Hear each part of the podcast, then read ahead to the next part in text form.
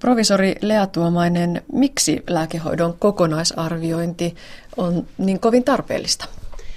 No, tänä päivänä väestö ikääntyy ja on arvioitu, että että tuota, aika iso osa yli 75-vuotiaista suomalaisista käyttää enemmän kuin 5-7 lääkettä vuorokaudessa. Ja on ihan ymmärrettävä, että siinä vaiheessa, kun lääkekuorma kasvaa, niin mahdolliset haitatkin ja, ja siihen liittyvät ongelmat kasvaa samassa suhteessa. Ja, eli yleensä lääkehoidon kokonaisarvioinnin kohteena on tämmöinen monilääkitty iäkäs potilas.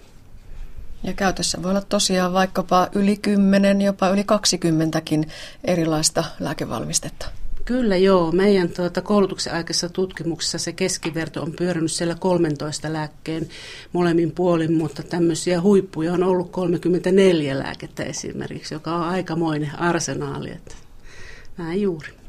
Näin maalikosta tuntuu ihmeelliseltä, että lääkäri voi määrätä toisesta lääkäristä tietämättä aina vaan uutta lääkettä ja apteekista sitten sitä potilaalle annetaan ja hän sitten kotona tosiaan katsoo, että kaikenlaista on ja kun lääkäri on määrännyt ja apteekki on myynyt, niin kyllähän näitä syön.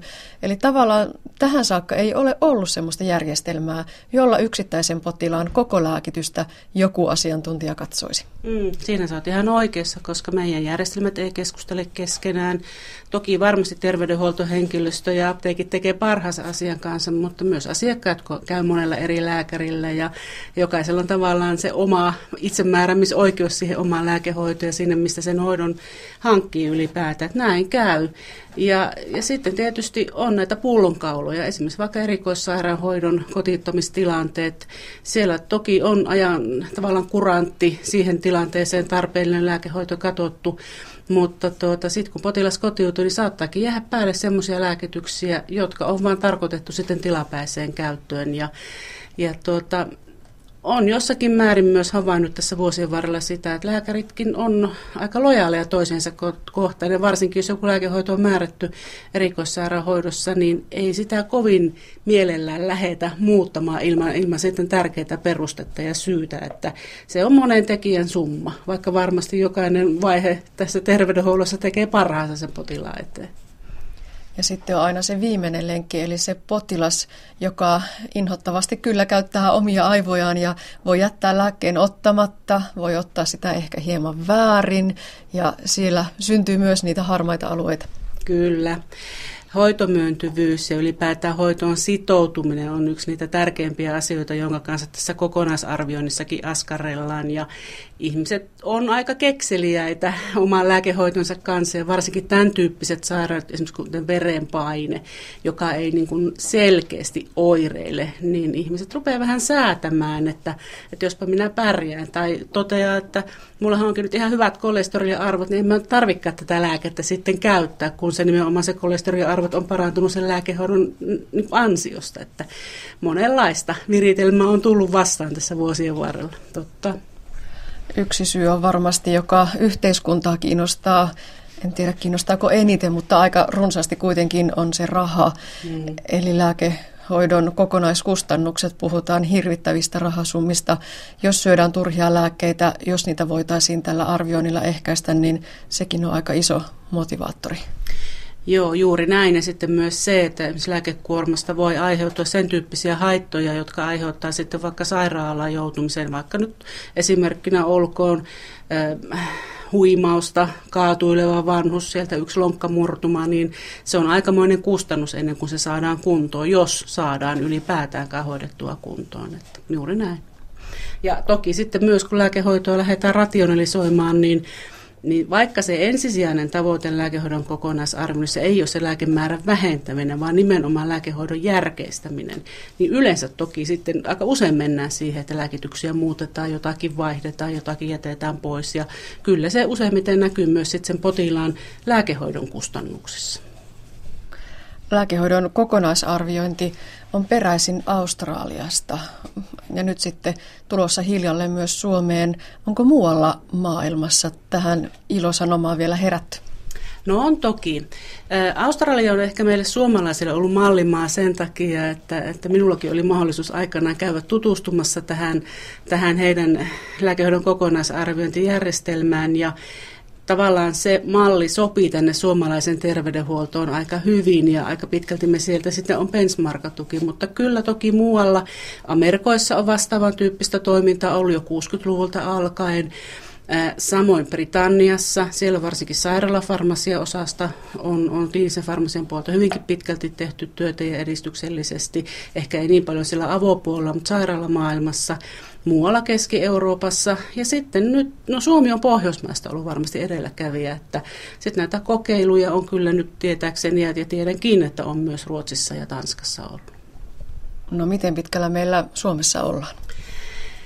No 95 aloitettiin pilottikoulutus, eli me on lähdetty siitä, että lääkehoidon kokonaisarviointiin tarvitaan erityispätevyysosaamista. Ja, ja lähdettiin rakentamaan sitä koulutusta ja sitä kautta sitten tätä suomalaista mallia tälle prosessille, mitä lääkehoidon kokonaisarviointi on. Ja 95, kun aloitti pilotti täällä Kuopiossa, niin sen jälkeen mulla nyt sitten viime viikolla Jyväskylässä aloitti kymmenes kurssi. Eli tähän mennessä lääkehoidon kokonaisarviointiin erityispätevöityneitä farmaseutteja ja provisoreita on 140 Suomessa. Ja, ja tuota, tällä hetkellä luulisin, että kokonaisarviointia enemmän tai vähemmän säännöllisesti tekee noin 50 farmasia-ala ihmistä. Ja sitten sitä kevyempää mallia, eli lääkehoidon arviointia varmaan semmoinen 890. Eli pikkuhiljaa sitä meidän tavoitetta kohti päästään. Meidän ensisijainen tavoite on ollut, että noin 200 farmasistia tämän erityispätevyyden hankkinut tässä ensimmäisessä vaiheessa. Ja sitten pitää koko ajan muistaa, että se ei ole yksistään se farmaseutti ja provisori, joka tekee lääkehoidon kokonaisarviointia tai on siinä prosessissa mukana. Eli tämähän on hyvin vahvasti moniammatillinen prosessi. Eli tarvitaan aina se lääkäri ja hyvin usein myös se hoitaja mukaan siihen. Tietysti se potilas itse siinä prosessissa täytyy olla sitten aktiivinen osapuoli. Puhutaan siis lääkehoidon arvioinnista ja lääkehoidon kokonaisarvioinnista. Mitä ihan käytännössä tämä prosessi on? No lääkehoidon kokonaisarviointihan lähtee liikkeelle selkeästä ongelmasta, joku haitta, joku yhteisvaikutusepäilys tai sitten se monilääkitys esimerkiksi yhtenä syynä. Aloitteen tekijä voi olla potilas itse, hänen omaisensa, vaikka kotisairaanhoito, lääkäri tai vaikka se farmasia ihminen. Ja, ja tuota, mutta me halutaan, ja halutaan pitää se, sitä prosessi semmoisen, että siinä on se lääkäri mukana. hän on alun pitäen tietoinen, että tämmöinen prosessi lähtee liikkeelle.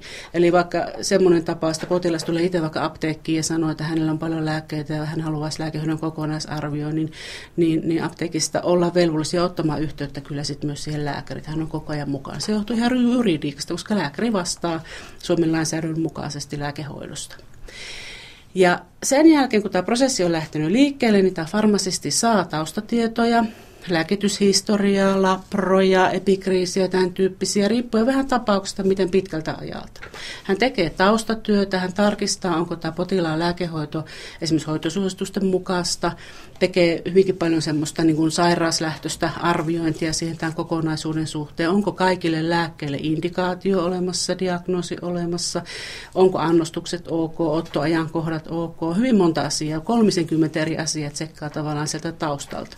Sitten hän sopii potilaan haastattelu, eli lääkehoidon kokonaisarviointiin kuuluu aina potilaan haastattelu, joka sitten siinä arvioinnissa ei ole mukana.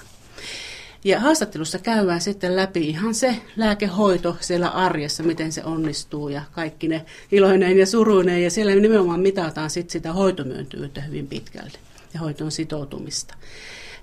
Kun tämä aineisto on koossa, sitten tämä farmasi tekee, meillä on tietokannat olemassa siihen tarkoitukseen. Sitten tämä varsinaisen synteesin, eli omat johtopäätökset tästä lääkehoidosta ja sen onnistumisesta, laskee kustannukset, tekee omat havainnot, koko ehdotukset meidän raportointilomakkeelle, sopii lääkärin kanssa palaveri, eli puhumme, puhumme purkupalaverista. Toivon mukaan siinä on myös hoitaja mukana ja, ja tuota, silloin kun se on mahdollista. Ja sitten siinä purkupalaverissa käydään tämä koko prosessi läpi ja keskustellaan moniammatillisesti, puntaroidaan niitä vaihtoehtoja, niitä ehdotuksia, mitä tämä farmasian ammattilainen on sitten siihen omaan raporttiin koonnut ja yhdessä sitten sovitaan, että mitä asioita tässä tullaan eteenpäin viemään ja hyvin usein ja toivottavaakin on, että sitten sovitaan myös se, että milloin tulee tämmöinen seurantapiste.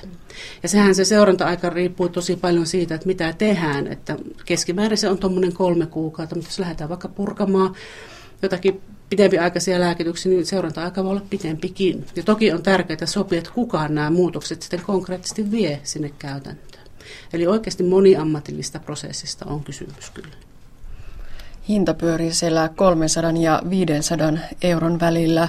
Kuka maksaa?